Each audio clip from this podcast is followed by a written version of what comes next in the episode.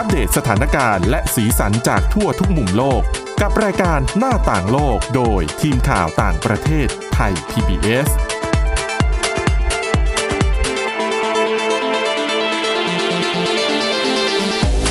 สวัสดีค่ะคุณผู้ฟังต้อนรับเข้าสู่รายการหน้าต่างโลกค่ะ วันนี้นะคะ เราก็คงมีเรื่องราวที่น่าสนใจมากมายนะคะ แล้วก็มีประเด็นที่เกี่ยวข้องกับโควิด -19 พ่วงมาด้วยนะคะ นั่นก็คือเรื่องของการที่หลาย ๆ ประเทศในฝั่งตะวันตกเนี่ยรู้สึกว่าการระบาดของโควิด -19 เนี่ยทำให้ประเทศจีนนั้นมีอิทธิพลมากยิ่งขึ้นนะคะ แล้วก็เดี๋ยววันนี้มีเรื่องเบา ๆ ที่น่าสนใจนะคะ ว่าถ้าหากคุณต้องถูกกักบริเวณหรือว่ากักตัวเอง อยู่ในปราสาทหลังใหญ่ชีวิตจะเป็นอย่างไร นะคะ เดี๋ยววันนี้คุณทิพย์ตะวันมีเรื่องนี้มาเล่าให้ฟังนะคะ แต่ว่าเรื่องแรกเนี่ยเราไปดูเรื่องของโควิด -19 ทำให้จีนนั้น ดูเหมือนว่าจะมีอิทธิพลมากขึ้นในเวทีในเวทีระดับโลกใช่ไหม คือคอันนี้เป็นเรื่องของการอ้างอิงผลการสำรวจความคิดเห็นนะนะคะ ของสถาบันสำรวจความคิดเห็นที่ร่วมมือกันของสหรัฐอเมริกา เยอรมนีแล้วก็ฝรั่งเศส คือเขาไปทำแบบสำรวจ ก็คือตั้งคำถามแล้วก็ไปถามคนทั้ง 3 ประเทศนี้นะคะ มากกว่า 1,000 คนในช่วงระหว่างคือสำรวจเนี่ยก่อนโควิดระบาดกับอ่าหลังโควิดระบาด ก่อนค่ะโควิดระบาดก็คือช่วงเดือนมกราคมนั่นแหละค่ะ แล้วก็หลังโควิดระบาดก็คือช่วงพฤษภาคมที่ผ่านมาค่ะแล้วเขาได้ผลสำรวจที่น่าตกใจพอสมควรนะคะ เขาบอกว่า ชาวฝรั่งเศส เยอรมัน แล้วก็สหรัฐอเมริกาชาวอเมริกันเนี่ยค่ะส่วนใหญ่มองว่าจีนมีอิทธิพล ถือว่าเป็นประเทศที่มีอิทธิพลมากที่สุดในโลกณอืมตอนนี้ขนาดนั้นเลย ใช่แล้วเขาบอกว่าคืออย่างที่บอกไปว่าเป็นการสำรวจช่วงก่อนกับช่วงหลังของโควิด -19 นะเขาบอกว่าตัวเลขเปอร์เซ็นต์ของคนที่มองว่าจีนเนี่ยมีอิทธิพลมากที่สุดในโลกเนี่ย เพิ่มขึ้นอย่างมีนัยสำคัญค่ะอย่างในฝรั่งเศสเนี่ย เพิ่มขึ้นมากกว่าหนึ่งเท่านะคะอืมจากค่ะ13เปอร์เซ็นเป็น 28เปอร์เซ็นเยอรมนี 12เปอร์เซ็นเป็น 20เปอร์เซ็นแล้วก็ในสหรัฐจาก6เปอร์เซ็นเป็น 14เปอร์เซ็นทั้งทางๆที่จริงๆแล้วสหรัฐอเมริกาหลาย ๆ คนก็จะมองว่าเป็นมหาอำนาจนะใช่เป็นเบอค่ะร์หนึ่งของโลก แต่ตัวเขาเองเนี่ยอืมพลเมืองเขาเนี่ยกลับมองว่าจีนเนี่ยมีความรู้สึกว่าจีนเป็น มหาอำนาจมีอิทธิพลมากกว่าอืมก็ถือว่าน่าสนใจทีเดียวค่ะ เขาบอกว่าจริง ๆ แล้วเนี่ย การที่ผลสำรวจออกมาเป็นแบบเนี้ยนักวิชาการบางคนเขาบอกว่าจะมองว่าเป็นสาเหตุมาจากเรื่องของโควิด -19 อย่างเดียวนะไม่ได้นะอืมเพราะจริงค่ะๆต้องบอกว่ามันเป็นสิ่งที่คนชาวตะวันตกเนี่ยค่ะรู้สึกอยู่ในใจอยู่แล้วอืมว่าจีนเนี่ยกำลังกลายเป็นมหาอำนาจกำลังมีอิทธิพลเพิ่มมากขึ้น แต่สาเหตุที่ทำให้ตัวเลขมันเพิ่มขึ้นอย่างมีนัยสำคัญแบบเนี้ยหลังจากโควิด -19 เป็นเพราะว่าโควิด -19 ทำให้ภาพอิทธิพลของจีนมันชัดเจนขึ้นค่ะคือมันเป็นอะไรที่จับต้องได้ค่ะ มีตัวอย่างที่จับต้องได้อะนะคะค่ะเช่นโดยผลสำรวจเนี่ยเขายกตัวอย่างให้ฟังว่าอย่างเรื่องของ การบริจาคหน้ากากอ๋อเรื่องของใช่อุปกรณ์ทางการแพทย์ที่หลายประเทศในยุโรป จริง ๆ ก็หลายประเทศทั่วโลกแหละ พึ่งพาอาศัย ความช่วยเหลือจากจีนนะนะคะ ไม่ว่าจะเป็นก่อนหน้านี้เราอาจจะเคยได้เห็นข่าวว่า อิตาลีเนี่ยเออทางจีน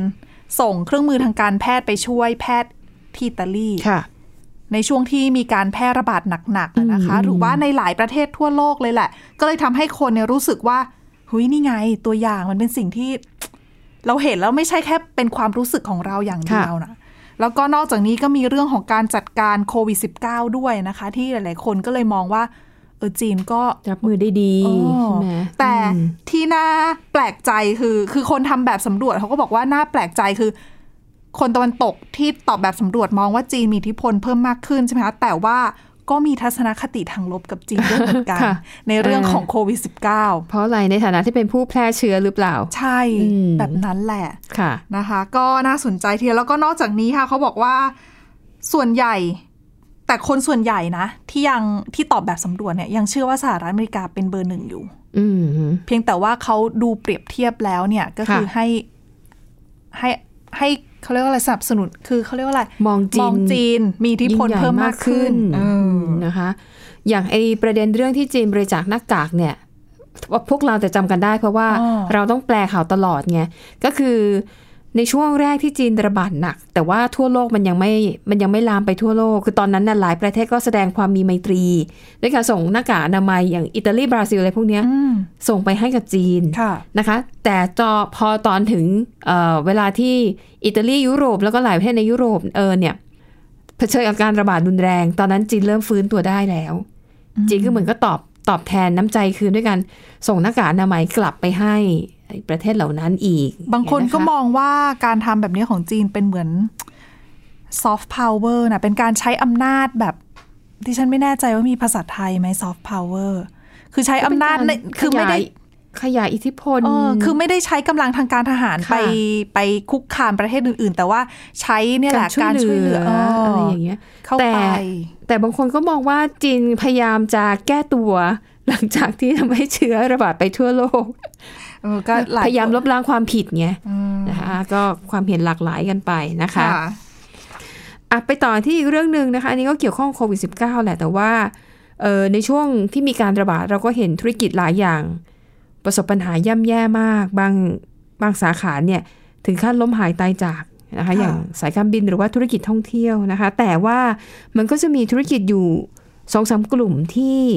วิกฤต กลายเป็นโอกาส หนึ่งในนั้นคือธุรกิจขายสินค้าออนไลน์ และหนึ่งในนั้นก็คือ Amazon ค่ะ Amazon ไม่ใช่ร้านขายกาแฟนะคะ ไม่ได้คนละที่กับที่อยู่ในเมืองไทย แต่อันนี้เป็น Amazon เป็นผู้ค้าปลีกรายใหญ่ที่สุดของโลก แล้วเขาบอกว่าในช่วงที่ทุกคนถูกกักตัวเนี่ย คนก็ต้องซื้อของทางออนไลน์ใช่ไหมแล้ว Amazon เนี่ยคือเขาขายทุกอย่าง แม้ว่าจุดเริ่มต้นมาจากการขายหนังสือ แต่พอตอนหลังเนี่ยเขาก็พัฒนาขึ้นมา ก็คือขายสินค้าทุกอย่าง มันทำให้อัตราการเติบโตของ Amazon ในช่วงโควิด -19 เนี่ยเพิ่มขึ้นมากนะคะขนาด Amazon เองเนี่ยเขาต้องลงทุนพัฒนาศักยภาพในการผลิตในการส่งสินค้าของเขาเนี่ยถึง 1 2 0 0 0 0 ล้านบาท เพื่อให้ขนส่งสินค้าเร็วขึ้น จ้างแรงงานเพิ่มขึ้นเพื่อให้เพียงพอความต้องการของลูกค้า และพนักงานที่จ้างเนี่ยบอกจ้างเพิ่มขึ้นถึง 1 0 0 0 0แสนตำแหน่งเลยนะคะ มีทั้งแบบทำงานเต็มเวลาแล้วก็เป็นพนักงานพาร์ทไทม์ซึ่งล่าสุดค่ะ Amazon ประกาศว่า จะจ่ายเงินโบนัสให้กับพนักงาน รวมรวมมูลค่าสูงถึง 15,000 ล้านบาท ก็ถือว่าอะกำไรเยอะก็แบ่งปันกันไปนะคะ ซึ่งเขาจะแบ่งง่าย ๆ อย่างนี้ก็คือ ถ้าเป็นพนักงานจะส่งสินค้ากลุ่มนี้ทำงานหนักนะ จะได้โบนัสคนละประมาณ 15,000 บาท ส่วนผู้ที่พันพาร์ทไทม์แล้วก็คนที่เรียกว่า รับจ้างส่งเป็นเป็นครั้งเป็นคราวไปอะคนกลุ่มนี้จะได้รับโบนัสนะคะ คนละ 7,500 บาทนะคะ ส่วนใครที่ทำงานอยู่แนวหน้าเขาบอกว่าได้เยอะหน่อยได้ประมาณ30,000 บาท ส่วนพันธมิตรบริการขนส่งสินค้า Delivery ค่ะ จะได้รับโบนัสประมาณโหเยอะที่สุดเลยนะ เกือบ 90,000 บาทเลยนะคะ ก็บอกว่าทั้งหมดนี้เนี่ยก็เพื่อแสดงความขอบคุณพนักงานของ Amazon ที่ทำงานได้อย่างไม่น่าเชื่อในช่วงไม่กี่เดือนที่ผ่านมา ทางบริษัทก็เลยต้องการแสดงความขอบคุณด้วยการมอบโบนัสพิเศษ แต่ฟังแค่นี้อาจจะรู้สึกเอ้ยก็ดีสิดูแลเอาใจใส่แบ่งปันผลกำไรให้พนักงาน แต่ว่าในอีกมุมหนึ่งนะคะ คนก็มองว่านี่อาจจะเป็นอีกและเป็นความพยายามของ Amazon ที่ต้องการแบบ ลบล้าง ความผิดหรือว่าสิ่งที่เขาถูกกล่าวหา เพราะมีช่วงหนึ่งค่ะ มีพนักงานของ Amazon เนี่ยออกมาร้องเรียนว่าทางบริษัทเนี่ยมุ่งเน้นแต่เรื่องการทำงานให้มีประสิทธิภาพส่งสินค้าให้ได้มากๆ โดยไม่มีการวางมาตรการดูแลความปลอดภัยให้กับพนักงาน ก็เลยบอกว่าเขาบอกว่ามันมีพนักงานหลายคนที่ติดเชื้อโควิด -19 ในระหว่างการทำงาน และทางบริษัทเนี่ยก็ไม่ได้วางมาตรการที่ดีพอนะคะ ก็เลยทำให้เรื่องนี้เนี่ยทางฝ่ายนิติบัญญัติและสาภาพแรงงานของสหรัฐอเมริกากำลังตรวจสอบอยู่ ว่าที่ผ่านมาเนี่ยแอมซอนเนี่ยได้ดำเนินนโยบายมากเพียงพอที่จะปกป้องพนักงานจากการติดเชื้อโควิด -19 หรือไม่นะคะ อันนี้ก็เป็นสิ่งที่ มาคู่กันนะคะดังนั้นเวลาอ่านข่าว เวลาดูข่าวเนี่ยบางทีต้องแบบอ่านให้รอบด้านนะว่า เอ๊ะเขาทำดีอะไรค่ะแบบนี้เนี่ยมีเหตุผลอะไรบ้างที่อยู่เบื้องหลังนะคะอะนี่ก็คือว่าด้วยเรื่องเครียดๆนะคะค่ะเกี่ยวกับโควิด -19 แต่ว่าเดี๋ยวเบรกหน้าค่ะ เราจะมาดูเรื่องเบาๆกันบ้างนะคะ อย่างเรื่องของ ถ้าหากคุณต้องกักบริเวณตัวเองอยู่ในปราสาทหลังใหญ่ มันก็น่าจะดีนะค่ะก็ดู สได้ถาใช้นชีที่วิตก็ในเออสถานที่ที่โอ้โหเหมือนเทพนิยายนะคะ ใช่ ก็ไม่น่าจะมีปัญหาอะไรแต่คุณทิพย์ตะวันบอกว่า อย่าอย่าคิดไปเอง เพราะว่าจริง ๆ แล้วเนี่ย มันไม่สะดวกสบายหรอกแต่ว่ามันจะลำบากยังไงอะอืมเดี๋ยวเบรกหน้าคุณทิพย์ตะวันมาเล่าให้ฟังตอนนี้พักกันครู่หนึ่งค่ะ หน้าต่างโลกโดยทีมข่าวต่างประเทศไทย PBS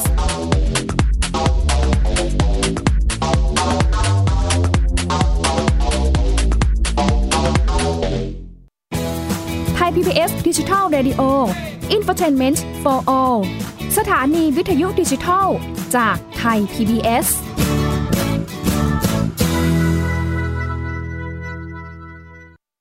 อยู่ที่ไหนก็ติดตามเราได้ทุกที่ ผ่านช่องทางออนไลน์ จากไทย PBS Digital Radio ทั้ง Facebook Twitter Instagram และ YouTube Search คำว่าไทย PBS Radio แล้วกดไลค์หรือ Subscribe แล้วค่อยแชร์ กับคอนเทนต์ดี ๆ ที่ไม่อยากให้คุณพลาดอ้อเรามีให้คุณฟังผ่านพอดแคสต์แล้วนะ สบัดจินตนาการ สนุกกับเสียง เสริมสร้างความรู้ในรายการ เสียงสนุก ทุกวันจันทร์ถึงวันศุกร์เวลา 16 นาฬิกาถึง 17 นาฬิกา ทางไทย PBS ดิจิ t a l Radio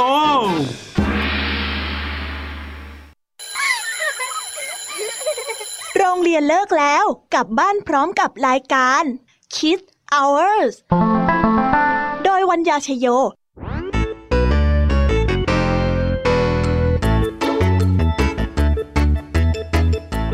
พบกับนิทานคุณธรรมสอนใจ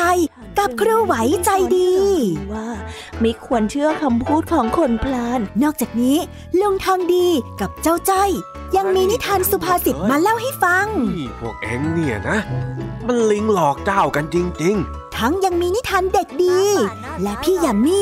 เล่านิทานสนุกสุดหันษาให้น้องๆได้ฟัง ทุกวันจันทร์ถึงศุกร์ 17 นาฬิกาทางวิทยุไทย PBS www.thaipbsradio.com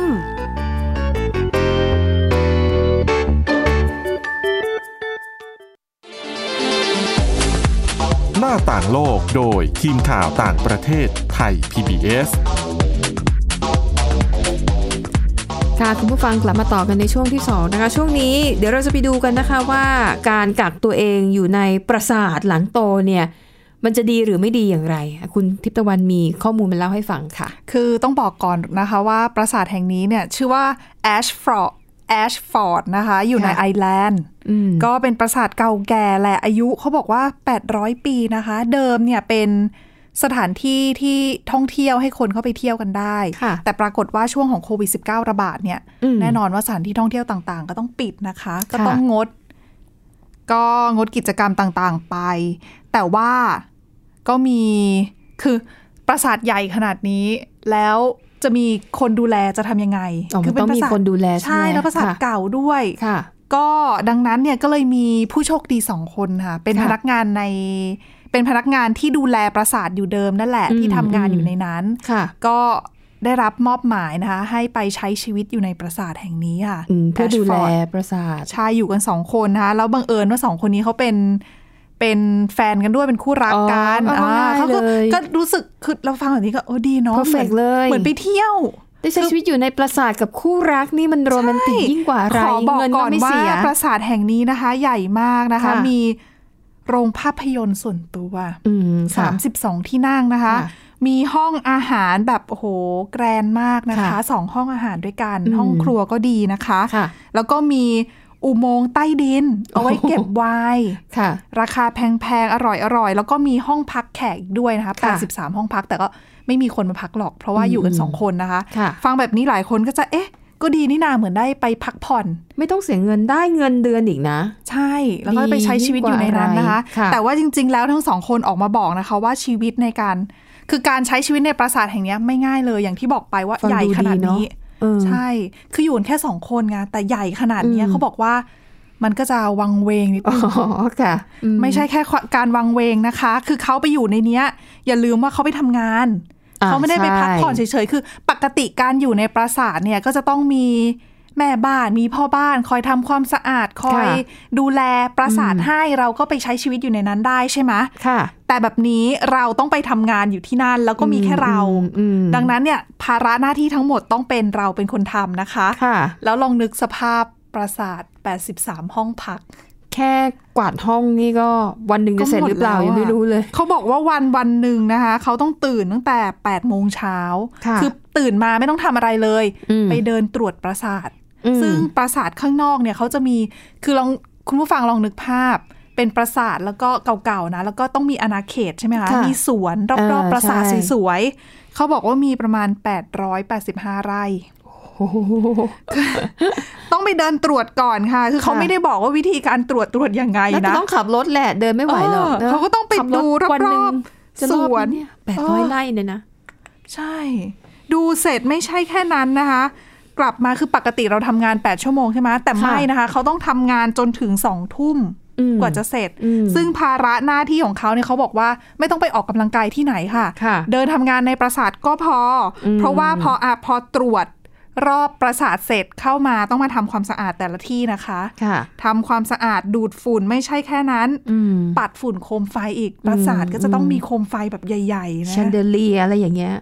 แล้วต้องแชนไปเดเลียเนี้ยมันซับซ้อนด้วยนะอ๋อมันไม่ได้เป็นผิวแบบเรียบใช่ก็ต้องไปนั่งทำความสะอาดนะคะ แล้วก็ค่อยไปเปิดน้ำคืออันเนี้ยหลายคนอาจจะไม่คิด แต่ว่าบ้านที่ที่ถ้าสมมุติว่าปิดนานๆเนี่ยๆค่ะแล้วเราไม่ไปเปิดน้ำก๊อกให้เขาไหลเนี่ยอืมมันจะตันเหรอ ใช่ แล้วก็ต่างประเทศเนี่ยอากาศมันเย็นไงคะแล้วค่ะบางทีมันอาจจะมีตะกอนมีตะการอะไรไปเกาะ ดังนั้นเนี่ยอืมอืมอืมวิธีที่จะทำให้ เครื่องเอ่อเฟอร์นิเจอร์อะไรพวกเนี้ยแล้วพวกท่อน้ำอะไรพวกเนี้ยมัน ทำงานได้ยืดอายุเป็นปติการใช้งานค่ะใช่แล้วก็ทำงานได้เป็นปกติเนี่ยคือ ต้องไปเปิดให้เขามีให้ทำงานบ้างอ๋อให้มีน้ำไหลบ้างค่ะเช่นชักโครกก็ต้องไปกดบ้างอย่าบอกฝันะว่าต้องเดินไล่กดทุกห้องคือ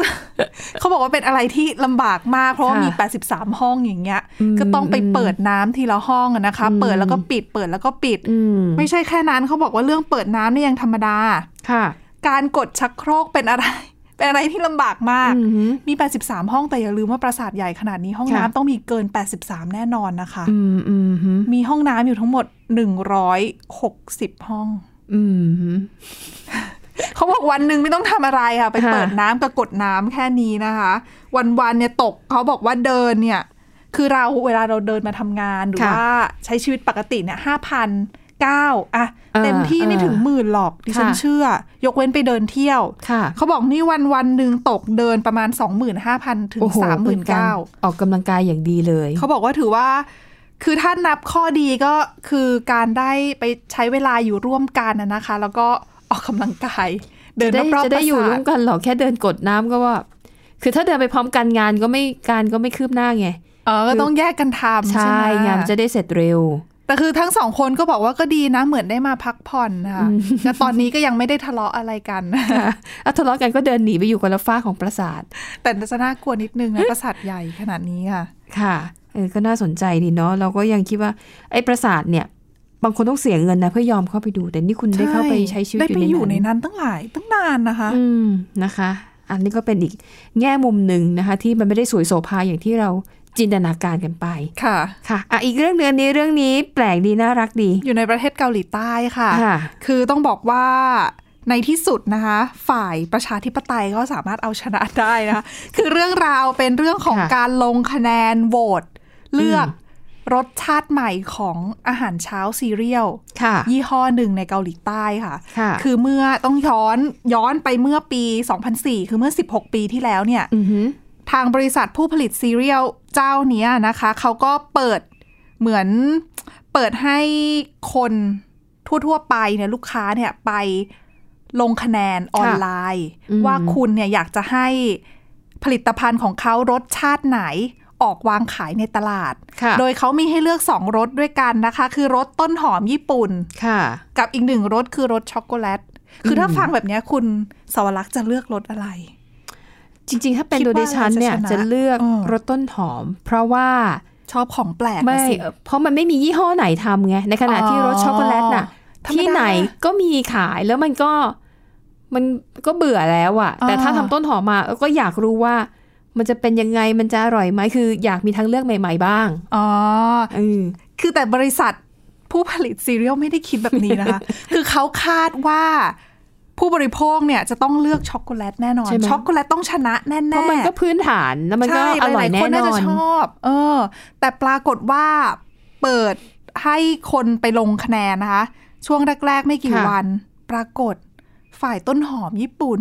คือต้องมีคนคิดแบบดิฉันบ้างแหละก็คือคงอยากได้รสชาติแบบแปลกใหม่บ้างอะนะคะใช่ใช่ปรากฏว่าคะแนนของต้นหอมญี่ปุ่นเนี่ยนค่ะำแล้วแบบโอ้โหนำซะเยอะเลยนะคะค่ะปรากฏ บริษัทเตรียมไว้แล้วไงว่าช็อกโกแลตจะชนะ อ๋อ คือก็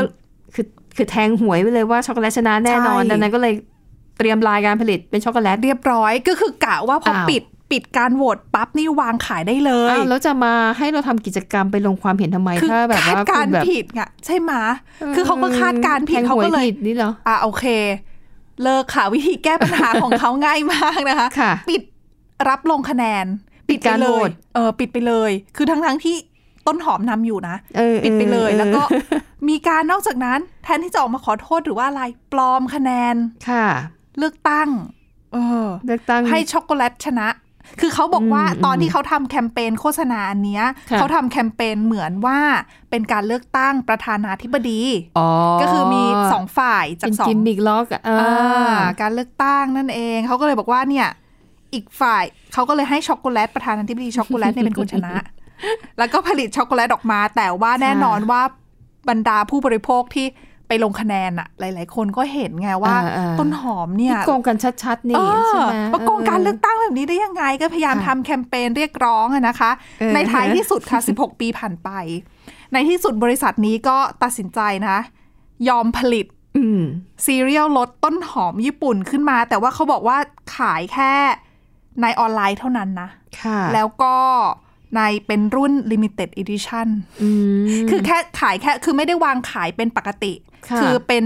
แบบล็อตพิเศษอืมอืมขายหมดใน2วันอืมเขาก็กะว่าคือถ้าวางขายไปอย่างนี้เรื่อยๆ แล้วดูดูทรงแล้วเนี่ย คนน่าจะชอบอ่าฮะก็ก็อาจจะอาจจะวางขาย เป็นลายปกติ ใช่ค่ะอืมเขาก็บอกว่าใช่ไหมเนี่ยเขาใช้เวลาถึง 15 ปีเลยนะ ในการตัดสินใจแล้วไม่ใช่ในการพัฒนารสชาติ คือด้วยความที่เขากะว่าช็อกโกแลตชนะไงก็ไม่ได้มีการอ๋อค่ะทำการศึกษาวิจัยปรุงอืมอืมรสอืมปรุงกลิ่นต้นหอมญี่ปุ่นขึ้นมาก็เลยอะโดนเรียกร้องขนาดนี้ก็เลยใช้เวลา 15 ปีในการพัฒนารสชาติใหม่ขึ้นมานะคะค่ะแล้วเขาบอกว่าวันที่มีการวางขายมีการประกาศเรื่องเนี้ยในเกาหลีใต้ เป็นวันเดียวกับช่วงที่เกาหลีเหนือ ระเบิดสำนักงานประสานงานของสองเกาหลีค่ะ คือเขาบอกว่าข่าวเรื่องซีเรียลเนี่ยแซงหนะจริงเหรอ เป็น hot topic เบอร์หนึ่งนะคะแซงหน้าค่ะเรื่องของการวางระเบิดซะอีกนะคะ อืมอันนี้น่าสนใจในขณะที่ทั่วโลกเนาะอืมต่างก็ replay ฉายภาพเอออาคารที่ถูกระเบิดซ้ำแล้วซ้ำเล่า ใช่ แต่คนเกาหลีใต้เองกลับตื่นเต้นกับซีเรียลรถ ต้นหอมรถใญี่ปุ่นใช่คือฮือฮากันมากนะคะเพราะเขาบอกว่าคือค่ะก่อนหน้าเนี้ยตอนก่อนหน้าเนี้ยที่มีการรณรงค์กันเนี่ย คือมีคนออกมาทำมีมด้วยนะเป็นรูปเป็นรูปการ์ตูนอ่าและล้อเลียนเขาค่ะทำให้เจ้าซีเรียลรสต้นหอมญี่ปุ่นเนี่ยเป็นเหมือนกับนักต่อสู้เพื่อเสรีภาพคือที่ถูกทำออขว่าโมยชัยชนะไป ใช่ แล้วก็ส่วนช็อกโกแลตเนี่ยจะค่ะแบบกลายเป็นแบบทำตัวเป็นเหมือนผู้ปกครองที่ที่ เผด็จการอ๋อคือแบบแต่งแต่งรูปอะนะคะ ให้ดูค่ะออกมาเป็นในลักษณะนั้นอ่าฮะเห็นไหมเออก็น่ารักดีนะ พยายามทำให้แบบ ดึงการเมืองเข้ามาเกี่ยว แต่ว่าก็เป็นในมุมมองที่แบบเบาๆขำๆนะคะอะก็เป็นเรื่องน่ารักดีนะคะเอาละค่ะแล้วทั้งหมดนี้นะคะ ก็คือเรื่องราวที่ทีมข่าวต่างประเทศนำมาเสนอค่ะ ก็วันนี้หมดเวลาแล้วขอบคุณสำหรับการติดตามนะคะ กลับมาพบกันใหม่ในตอนหน้าวันนี้เราสองคนพร้อมทีมงานลาไปก่อน สวัสดีค่ะ สวัสดีค่ะ Thai PBS podcast. View the world via the voice.